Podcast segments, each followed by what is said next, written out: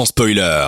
En podcast sur dynamicone.be. En parlant de démarche, l'auteur Bang Ouais. a une démarche presque politique. Ah, ah bon Si, si, je te jure. Ah bon ah, tu... enfin, Franchement, c'est un truc ça qui m'énerve un peu, je dois vous avouer. Je peux en, je peux en parler? Ouais, vas-y. Ah ok. Bon, il y a un truc qui m'énerve particulièrement dans le cinéma, et là, euh, Antonin vient de nous montrer un bon exemple.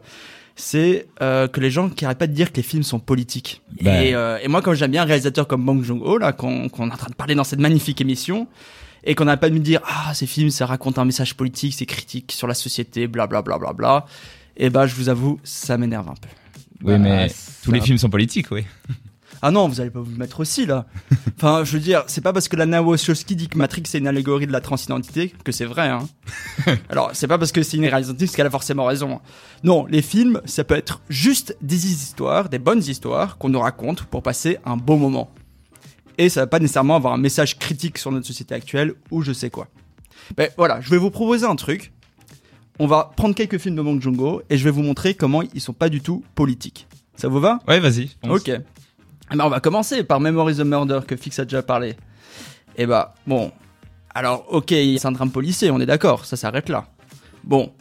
Ok, il y a un peu des, histoires sur euh, les, les oppressions policières des classes populaires dans une euh, Corée euh, post-dictature. Ouais. Mais bon, c'est l'époque qui veut ça, hein, c'est le contexte. Ah, ça veut pas nécessairement dire que ça, ça veut dire quelque chose sur cette époque-là, c'est juste la rencontre de cette époque. On est d'accord. hein. On peut prendre un autre film, hein, je sais pas, par exemple The Host, que Fix parlait aussi, qui est un film de créature, un film euh, de monstre. Ça, j'aime bien, ça, les films de monstres. C'est simple, c'est efficace, il y a un monstre qui attaque, les gens se révoltent, ils se battent contre le monstre et ils gagnent à la fin. hein. Ou, ou pas, attention.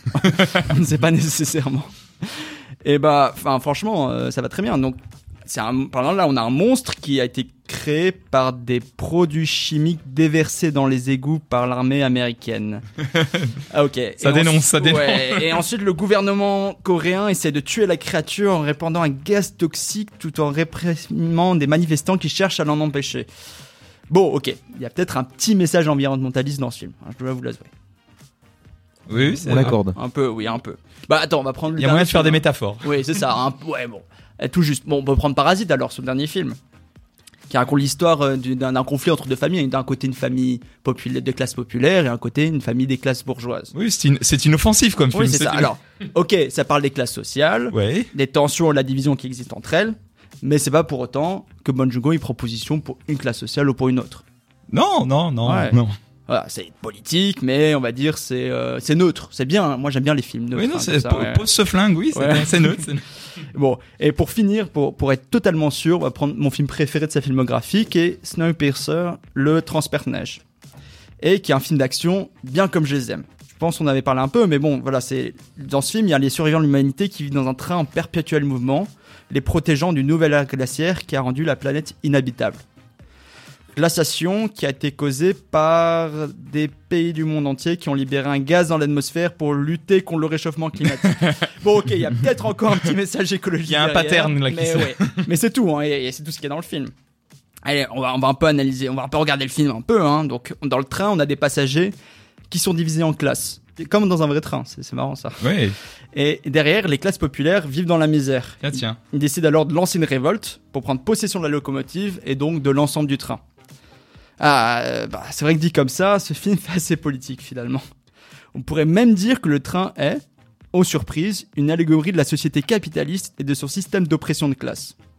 Et en le parcourant, les insurgés en apprennent plus sur son fonctionnement. Par exemple, dans le wagon école, ils voient comment les jeunes générations sont éduquées à une idéologie dominante qui représente le conducteur Wilford comme un dieu, la locomotive comme un objet sacré et le train comme le seul endroit dans lequel l'humanité peut survivre, rendant ainsi toute critique du système impossible. Comme quoi, un film peut être à la fois un bon divertissement et porter un message politique pertinent. Et de la propagande, peut-être? Euh, ah ça oui, mais voilà. moi, pour moi, les films de Bong Joon-ho sont des films qui portent un regard critique sur nos sociétés économiques, culturelles et politiques. Et bon, je dois vous avouer, je crois que je finis par être d'accord avec lui. Ouh. Alors, camarade fixe, camarade fixe, camarade Antonin, vive la politique et le cinéma, et surtout, vive la révolution de Bong Joon-ho.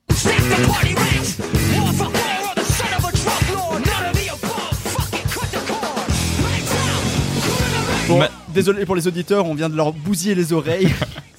D'un coup, c'est violent, c'est anarchique. Euh, ouais, je voulais mettre cette chanson parce que c'est Guerrilla Radio de Rage Against the Machines qui, je pense, porte certains messages similaires à Banjungo euh, et qui parle de radio également. Donc euh, voilà, tout BDF. Mathias 2027. Par rapport à ce que tu dis, bah, je suis assez d'accord. Euh, il y a aussi dans Memories of Murder une critique de la police assez forte. Mais en, Ouais. en fait, il faut aussi, je pense, comprendre euh, sa filmographie, surtout ses premiers films, Mhm. comme des critiques du système particulièrement coréen, euh, qui était un système donc, qui venait de commencer à être démocratique euh, après euh, des dizaines d'années en tant que dictature militaire capitaliste soutenue par les Ouais. États-Unis. Donc c'est seulement en 88 que le, le- le régime a commencé à craquer. C'est proche en fait. Hein. Tout à fait. Ouais. Et du coup, par exemple, pour la police, ben, on- dans, dans Memories of Murder, on suit quand même un type euh, pas très compétent qui essaie de mettre tout le monde en prison en mode bon, lui, peut-être que ça pourrait faire l'affaire pour le coupable. Et chaque fois, c'est là. Ah oui, juste pour calmer les mœurs en fait, plus que d'essayer de trouver le vrai Non, coupable. pour c'est montrer aussi, ouais. que c'est un système inco- incompétent et corrompu en fait. Et donc, Ouais. ça, c'est quand même une critique qui revient assez souvent la corruption et le manque d'honnêteté du- des institutions par rapport aux citoyens. Oui, en gros, ce policier il dit J'ai un talent, je peux juste en regardant une personne savoir s'il est, si elle est coupable ou pas. Et en fait, c'est pas vrai. C'est pas vrai. Et après, il torture des gens pour qu'ils donnent des aveux. Et c'est leur méthode d'enquête, en finalement, de la police de cette époque, c'est de torturer les gens pour qu'ils donnent, qu'ils, enfin, qu'ils avouent qu'ils sont les, euh, les coupables. Et souvent, ça se, ça se fait auprès des, des personnes de classe populaire ou des personnes vulnérables. Et justement, c'est ça aussi, parce qu'il y avait eu en 88 donc ce, cet étudiant qui avait été tué par un policier après une séance de torture. Donc euh, c'est quand même très très ancré, enfin une critique assez virulente du système coréen. Après, évidemment qu'avec son internationalisation, sa critique est peut-être plus globale.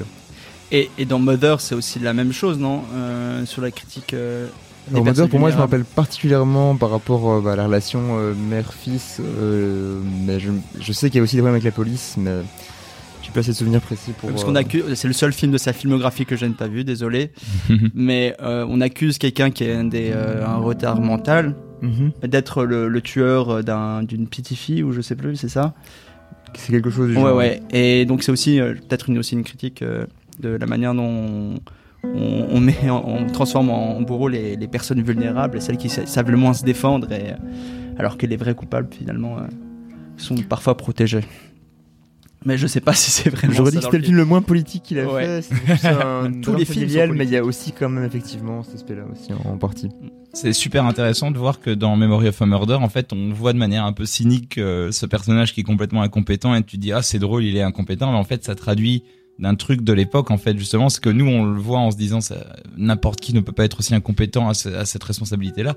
Et pourtant c'est ce qu'il a voulu en fait essayer de dénoncer derrière un côté euh, burlesque un peu pince sans rire presque parce que c'est pas un film drôle et pourtant il arrive à avoir des soupapes de décompression humoristique dans ce film là qui sont assez brillants. Hmm. Ça qui est bien. Bon, après, c'est Mother- récurrent dans sa filmographie aussi, hein, ce, Ouais. ce côté thriller assez sombre avec des, des moments drôles euh, qui surviennent euh, régulièrement. mélange des genres. sans en fait. rire surtout. euh, Mélange des genres surtout. Ouais. C'est- ce qu'on a dit pour Parasite en tout cas. Oui, oui, et lui, comment il le présente, il, il dit pas j'essaie pas de faire une scène drôle ou une scène euh, tendue, euh, thriller, j'essaie de faire un peu tout en même temps. J'y réfléchis pas trop, quoi. Ça, ça vient naturellement. Et finalement, euh, oui, il arrive bien à combiner les deux parce qu'il passe de l'un à l'autre sur. euh, Enfin, il passe de la, co- la comédie finalement et les le thriller finalement joue sur les mêmes ressorts. C'est ça. On rit de quelque chose, mais en même temps, euh, on a peur de cette situation en même temps.